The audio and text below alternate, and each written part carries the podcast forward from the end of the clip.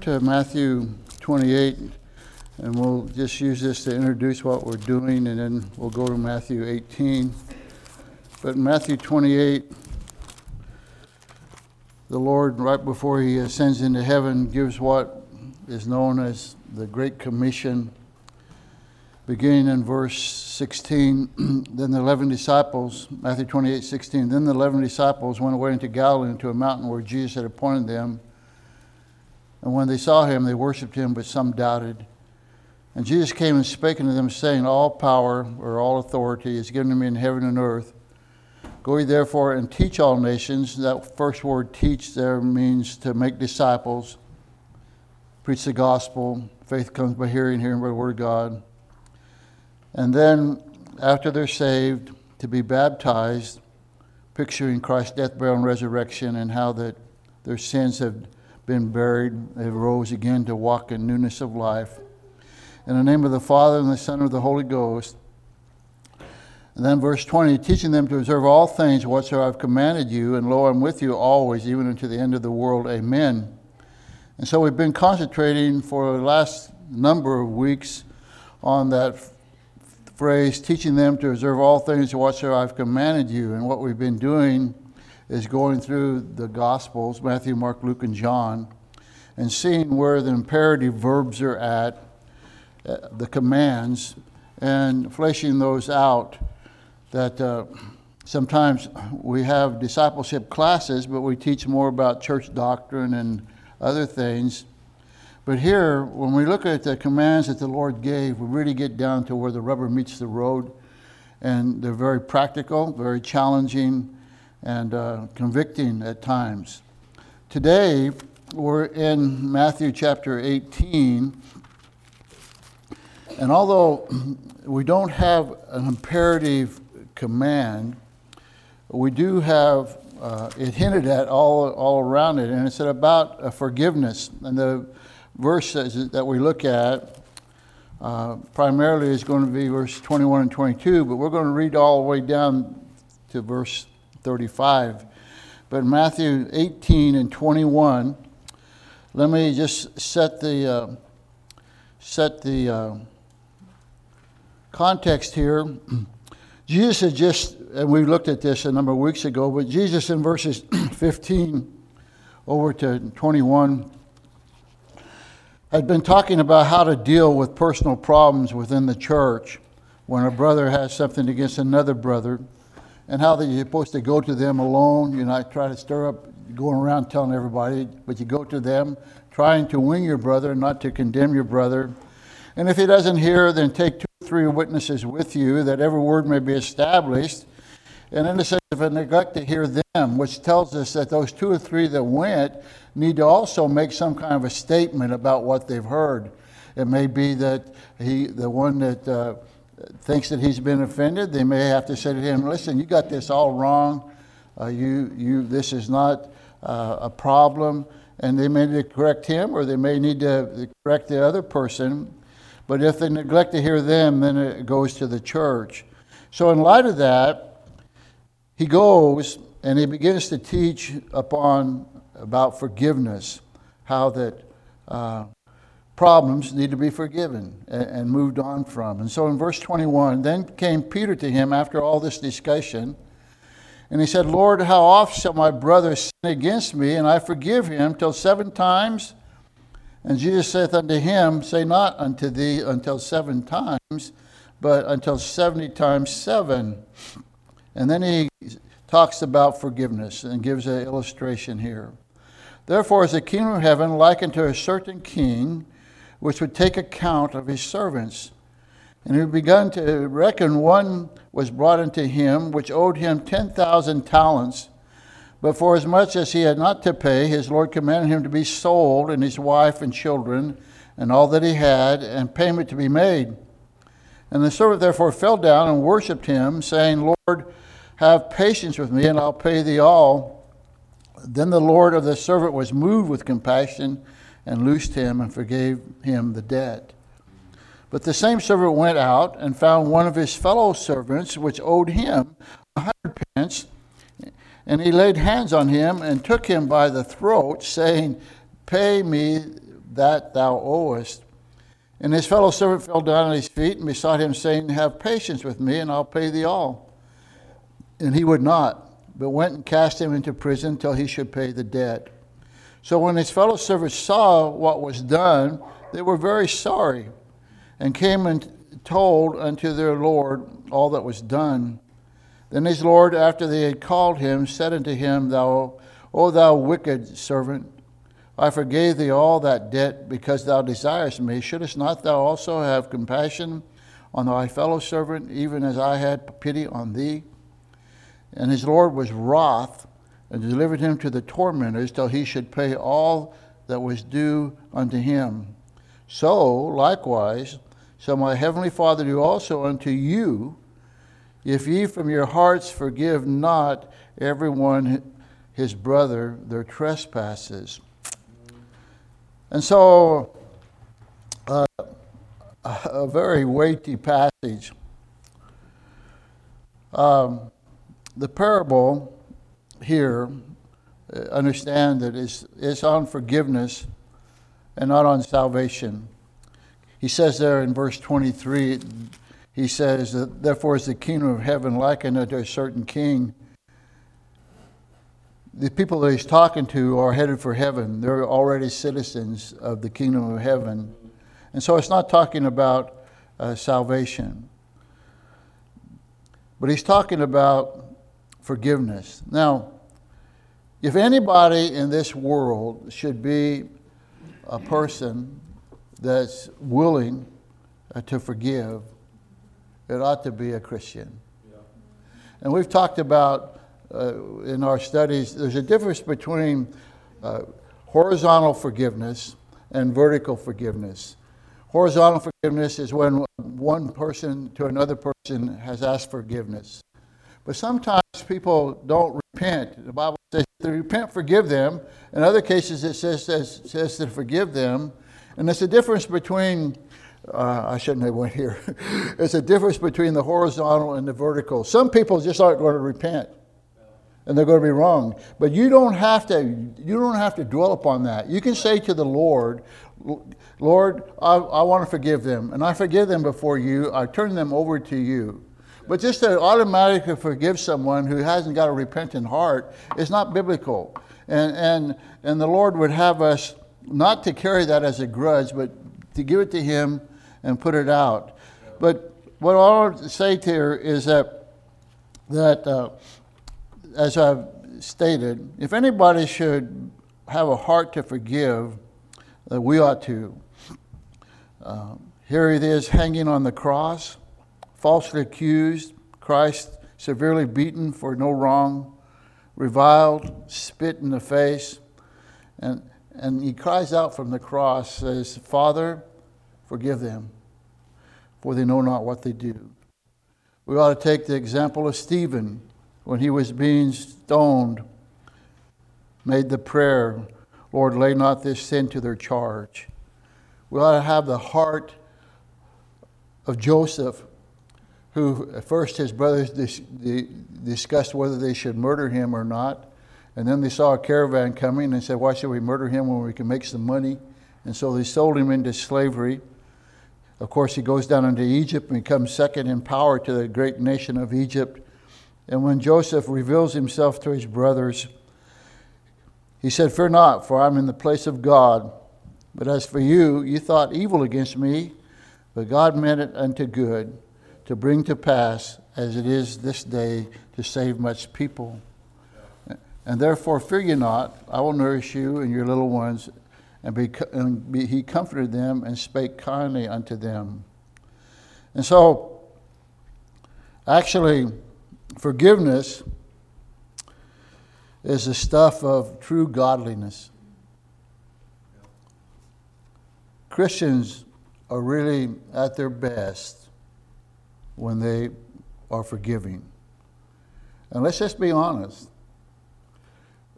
Christians, especially independent Baptist Christians, can be very critical, yeah. very judgmental. But at the top of the list ought to be a heart that's forgiving. John Wesley on studying Ephesians 4:32, which says, "And be kind one to another, tenderhearted, forgiving one another, even as God for Christ's sake hath forgiven you." As he thought on that verse, he says, "If this be Christianity, where do the Christians live?" And so it's a sad commentary on our lives. One commentator said, A Christian who will not relinquish a hateful, resentful attitude towards someone who has wronged him is a person who knows neither the true joy of his redeemed humanity nor the true glory of God's gracious divinity. An unforgiving Christian is, living, is a living contradiction of his new nature it is central to the heart of God to forgive, and only the Christian who radiates forgiveness radiates true godliness. And so, uh, just to give you a little outline here, first we're going to we're going to note Peter's question.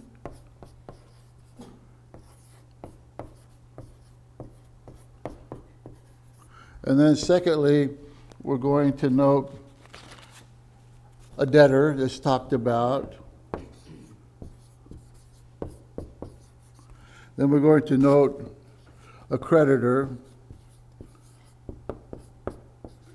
And then finally, we're going to note a prisoner.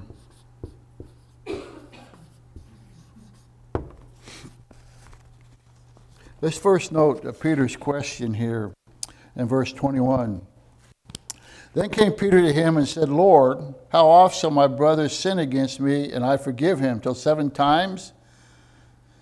Jesus said unto him, I say not unto thee until seven times, but until seventy times seven. Do you see any kind of a lack of humility in that question? He didn't say, as I sin against someone, but how often shall I forgive someone who sins against me? He automatically assumed that he was going to be wronged. It was not how many times should people forgive him, but should he forgive people. And he, and, and he, and he says here, How oft shall my brother sin against, uh, sin against me, and I forgive him seven times? How oft shall I forgive him? Well, in, in doing this, in questioning this, and to say, How many times do I need to forgive him? Peter actually he thinks he's being very noble here because he's going further than what the rabbis taught in that day. The rabbis taught that you forgive a person three times and then you're done with that. And Peter said, Should I give him seven times? You know, that'll be four more times than the normal. And uh, he was trying to put himself in a, in a good light. Rabbi Jose ben Hanina said, He who begs forgiveness from his neighbor must not do it more than three times. Rabbi Joseph ben Jehuda said, If a man commits an offense once, they forgive him. If he commits an offense a second time, they forgive him. If he commits an offense a third time, they forgive him.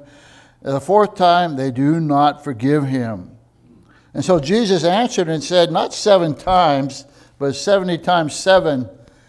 Now, surely you understand here that you know, 70 times 7 is 490. And, and uh, if, uh, if 491 times comes, then you can lower the boom on him. The Lord's not teaching that. And in fact, in fact, if you got this little book, you know, and and he sinned against you, one, two, and and you keep record for 490 sins, uh, you've not really forgiven, have you? You've not moved on from it. And so Jesus is trying to point to, to Peter how silly he's talking here. It should be put behind you. If confesses their sin and forsaketh, and we ought to also put sin behind us uh, that, that, we've been sinned against. So, I mean, we can we, we could we could uh, we could take account and we could, you know, keep score and, and mark, mark down every time someone sins and, and keep record of that. But um, how do you uh, How do you keep a record of God's forgiveness? How do you measure that? How deep is it? How wide is it? What exactly is it that He's not willing to forgive?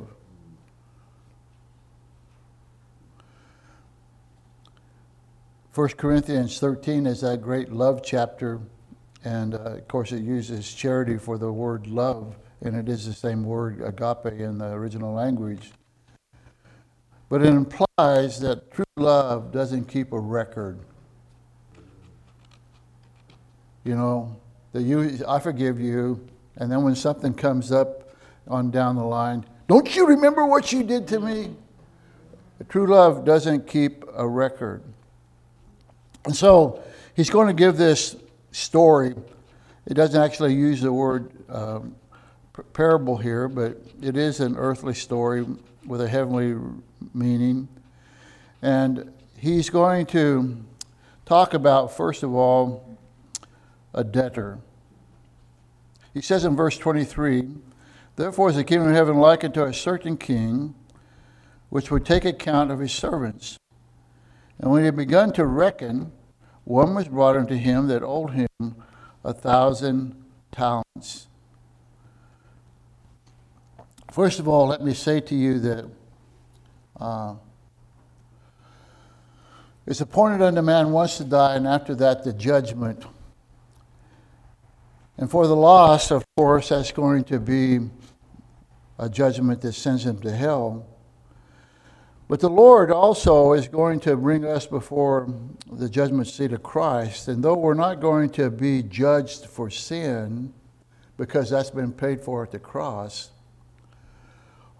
our lives are going to be judged in that we took opportunities or we didn't take opportunities, that we responded in the proper way or we didn't respond in the proper way. But here in this place, the servant is brought to account, and it should cause us to wonder how is our account with the King of Kings? When God weighs us in the balance, will He find us wanting? And here it says in verse 24 that he owed 10,000 talents. I know that uh, the gold value, we here in Alaska kind of keep an eye, at least some of us do, on what the gold is. I mean, if the gold is high, then more people can go to work mining. But actually, uh, the, the, the, uh, when I put this together, uh, the gold, I don't know what the price was, but when you measure it in today's standard, what was owed of when it talks about these, this talent, what was owed was $10 million. 10,000 talents would be equivalent to $10 million.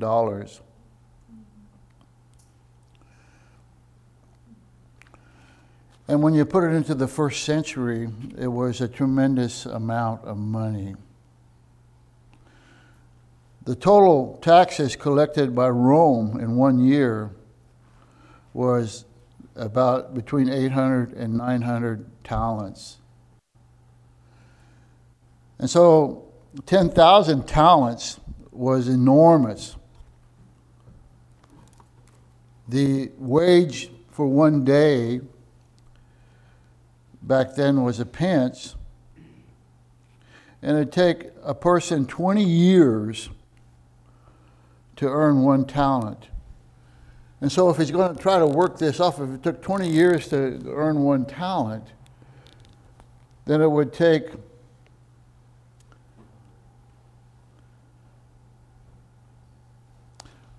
uh, it would take uh, 200,000 years to earn the talent that was required, this picturing the sin debt.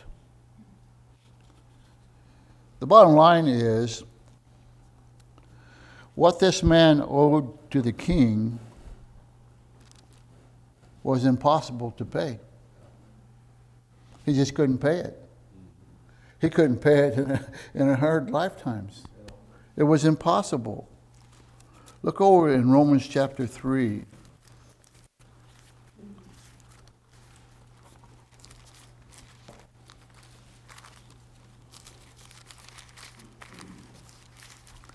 Romans chapter 3 and verse 20. Therefore, by the deeds of the law shall no flesh be justified in his sight, for by the law is the knowledge of sin. Not only use this verse to talk about how we can know sin, but he's saying to do, keep the law is not going to make you justified.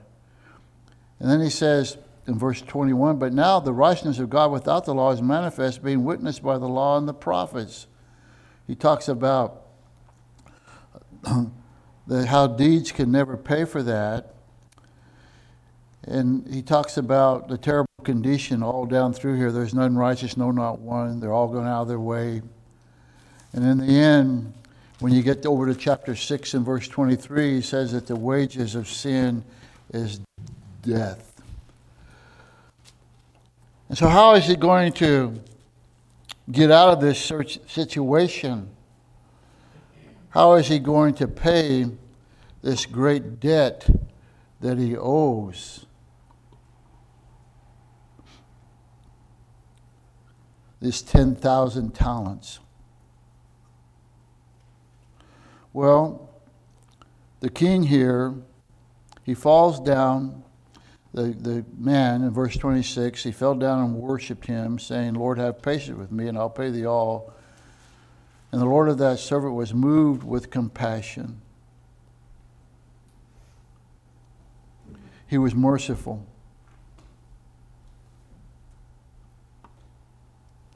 He had compassion. There's a desire within this man's heart to do right. There's a desire to pay. There was no denying that he owed the debt but he couldn't pay it. Salvation only occurs when you understand that you have a debt that you can't pay and a desire to pay it, and you seek for mercy. And what happened? Well, God forgave him.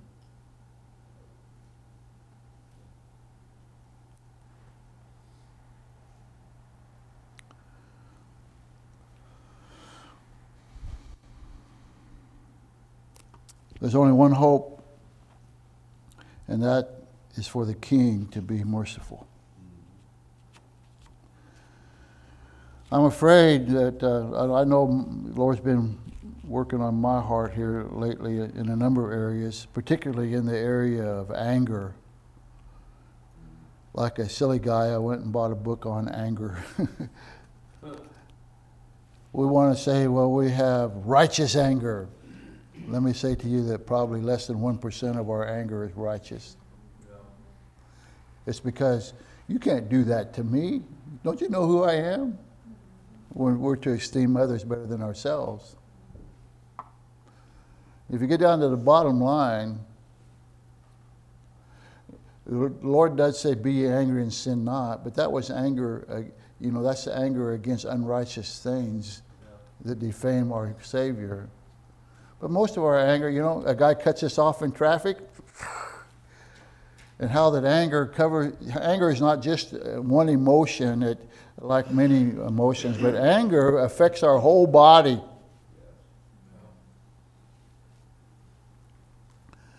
And the bottom line is um, anger is sin. You know I expect my food to be hot. I expect it to be ready when I get home. I expect my kids to be all in line there, like, you know, sound of music. and uh, and uh, we get angry about angry about many things because um, we're pretty stuck on ourselves. Yeah. But here we see him forgiving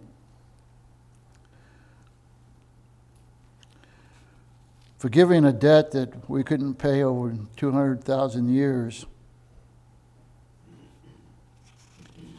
So let's not forget that we owed a debt that we couldn't pay. Let's not forget that if you're saved, that you were condemned and guilty. Let's not forget that we were stuck in a miry pit, sinking into the miry clay, like 20 years ago in, um, down at Anchorage and out in the Turnagain Arm, where the bore tides come in, and the tides are great tides, not just inches, but feet at a time. And how the, the, a girl and her boyfriend were out there prospecting, and she got stuck in the mud, and they couldn't get her out, and they called the rescue guys, and they came out in a boat, and they couldn't get her out, and and finally the tide came over, and she perished. Well, if God didn't rescue us, we were going to be stuck in that miry clay. Have we forgotten that one time we were without hope and without God?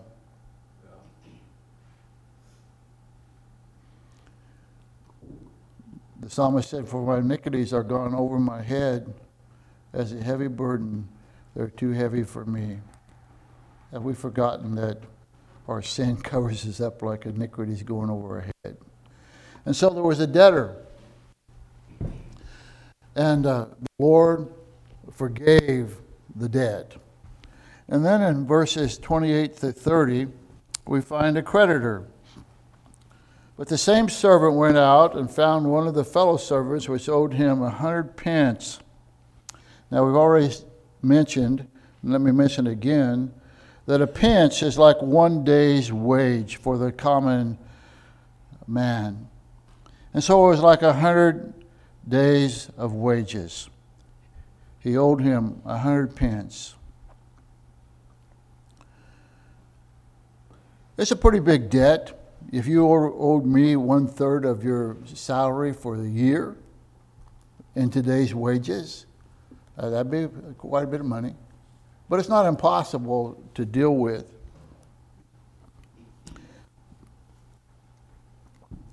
And he went and he laid hands on the man and took him by the throat, saying, Pay me that thou owest. Pretty serious stuff here.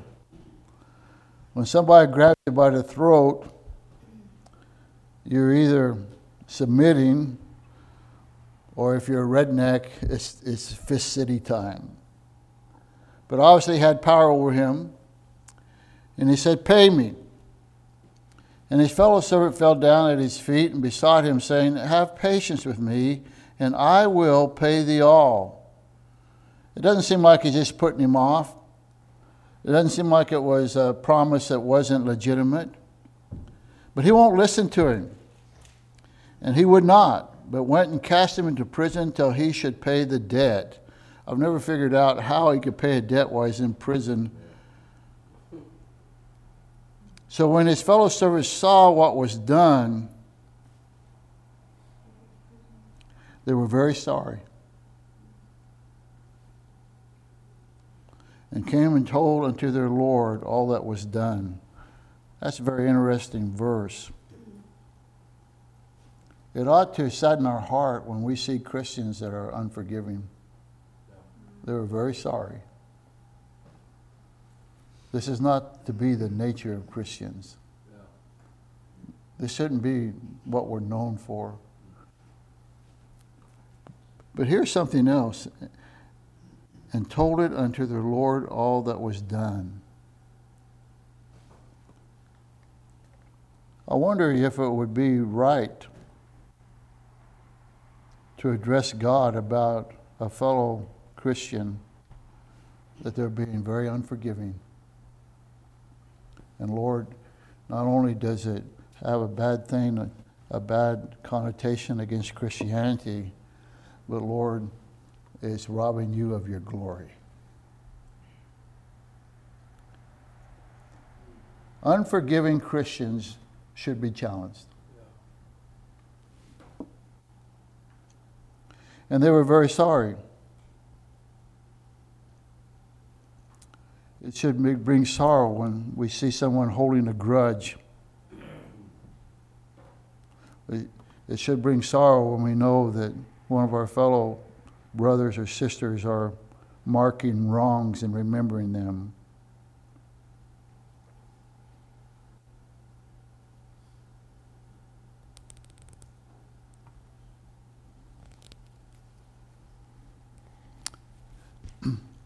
And we find here in this chapter what we we already said that if a brother has fault against another brother, that uh, maybe that process needs to be taken.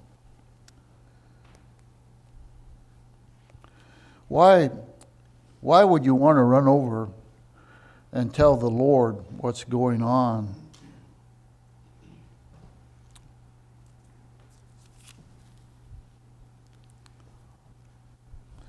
Well, because of verse 32. Then his Lord, after that he had called him, said unto him, Thou wicked servant. uh, pretty strong language. And what's it saying? It's saying this if you don't forgive, you're wicked.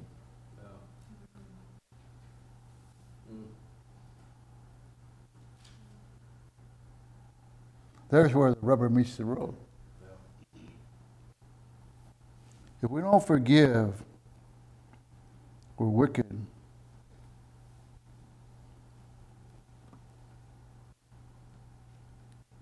And so the Lord calls him on the carpet. O thou wicked servant, I forgave thee all that debt because thou desirest me Shouldst not thou also have had compassion on thy fellow servant, even as I had pity on thee?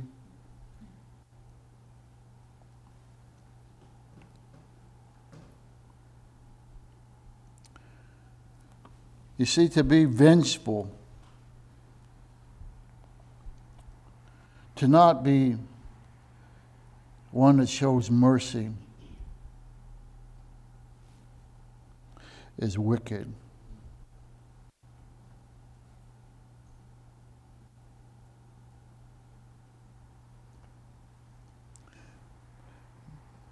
Be ye kind one to another, tender hearted, forgiving one another, even as God, for Christ's sake, hath forgiven you.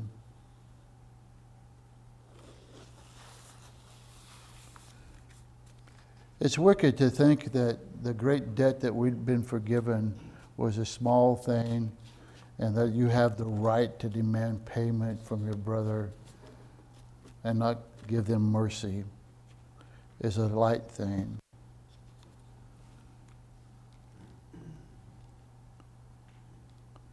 And then look at verse 34.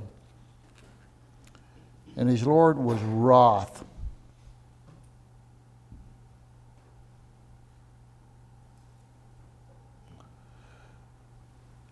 he was, here we find righteous anger.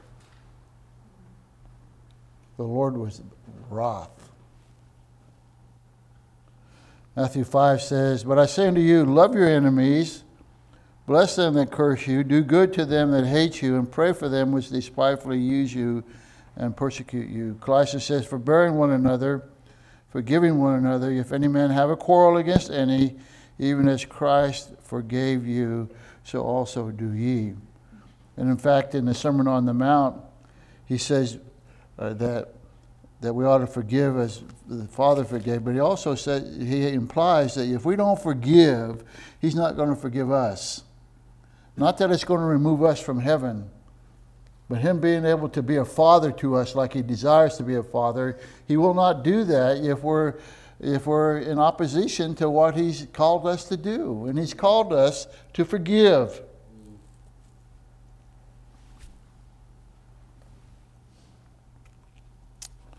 And then we come uh, to uh, the prisoner.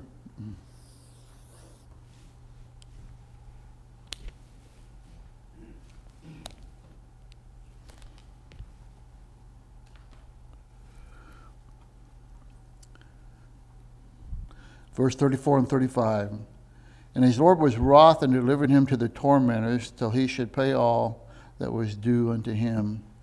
So likewise, so he says, this is what, this is where the uh, crisis point comes. Remember in the former lessons we said that these commands bring us to a crisis point. In the early history on the frontier, a doctor would go to a home and he said, We've reached a crisis moment, which means they'll either get better or they're going to get worse. Well, when God comes to us and we know we haven't forgiven someone, and He speaks to our heart and He tells us to forgive, there's a crisis point. We can either do it or not do it. And things are, get, are either going to get better or they're going to get worse. And he says, So likewise shall my heavenly Father do also unto you, if ye from your hearts forgive not every one his brother their trespasses. And so he's been delivered to the tormentor.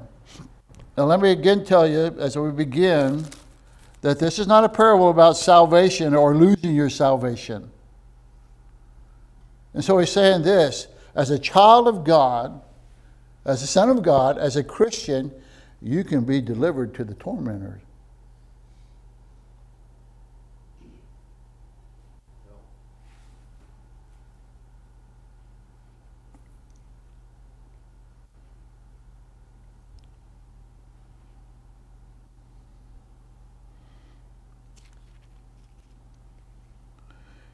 He's not alluding to hell.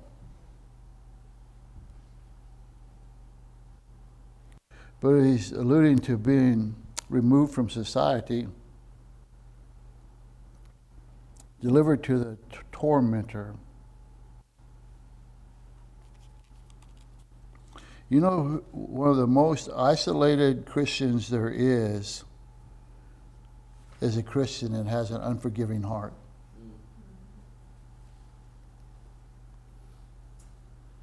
Nobody wants to be around them.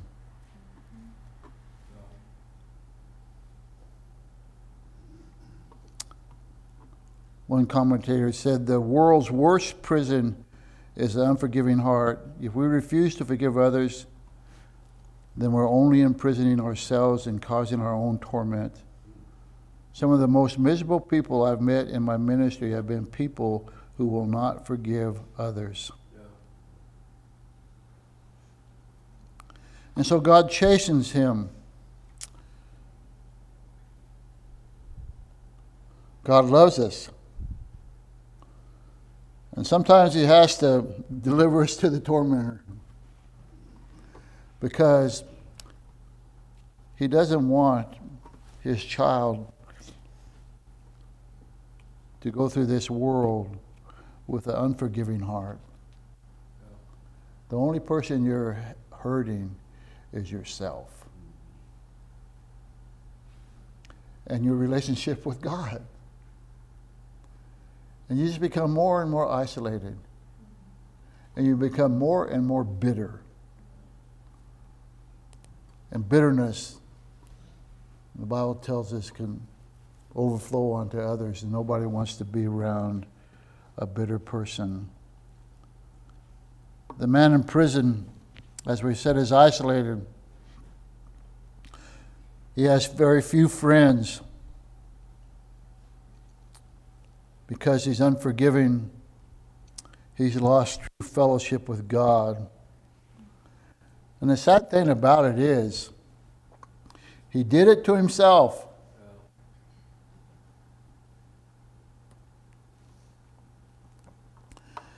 And so, as we come to a close, we come to the crisis point. Maybe you're here this morning and you've never seen yourself in debt to God. That's what the word reconciliation is all about, at least part of it. You know, we have, we have bank accounts 150, 150.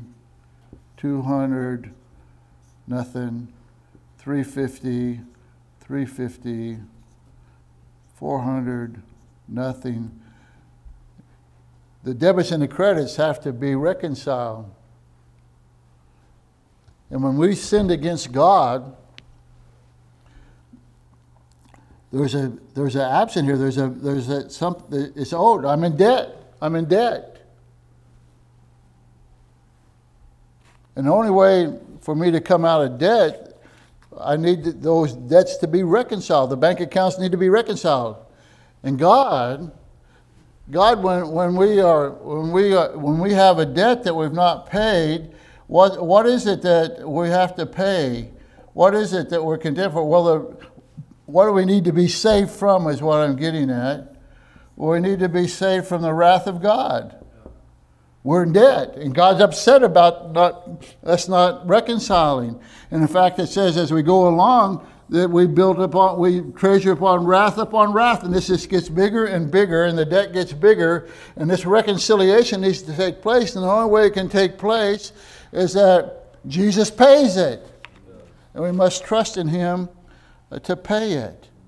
And so, if you've never been reconciled with God, you owe a debt and it's a debt that he's angry about. His wrath is going to be justified.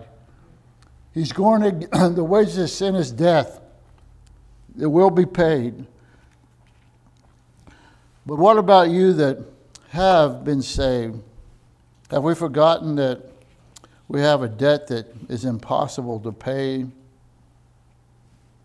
Somehow, do we think that God really got a great treasure when He saved us? Just how bad were you? Do you see yourself as hopelessly and helplessly lost at one time and the King of Kings canceled your debt?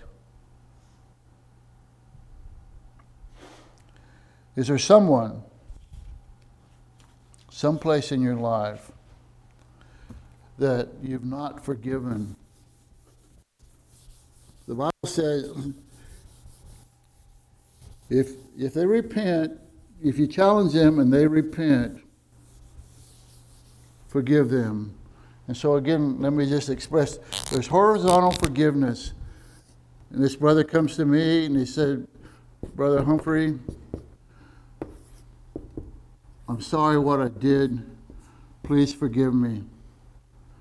He's repented. And I say, Sure, brother, I forgive you. And we leave on good standing. But here's someone that's uh, committed a sin. I approach him and he says, Come on, grow up. Things happen. It's not that bad. Forget it. Well, what am I going to do? He's not, he's not, he's not repented. But, but, but when this relationship, then also the relationship with God at the top we're moving together to, towards God. but when He won't forgive me, or He won't, he won't repent, then, then what am I going to do here? Is there just going to be animosity continually and blocking off, and also blocking off this? No, I'm going to get on my knees and I'm going to say, God, if, if this is God, God, I forgive him before you, and you deal with him. This is the relationship that we never ever want to lose. And I'm not going to let what someone has done to me and they've not been repented, I'm not going to let that destroy my relationship with God. I'm going to say, God, I forgive them. I want to forgive them. I forgive them before you, but you deal with them now. Yeah. And so, so I, I just have to use biblical language if you're here, sitting here this morning and there's someone that you know you need to forgive and you haven't, you're wicked. I'm wicked. And that needs to be dealt with. All right? You see how these commands of the Lord are not uh, cotton candy? And these commands of the Lord really get right down to where we live. You can imprison your own self. Well, don't do that. All right? You're dismissed.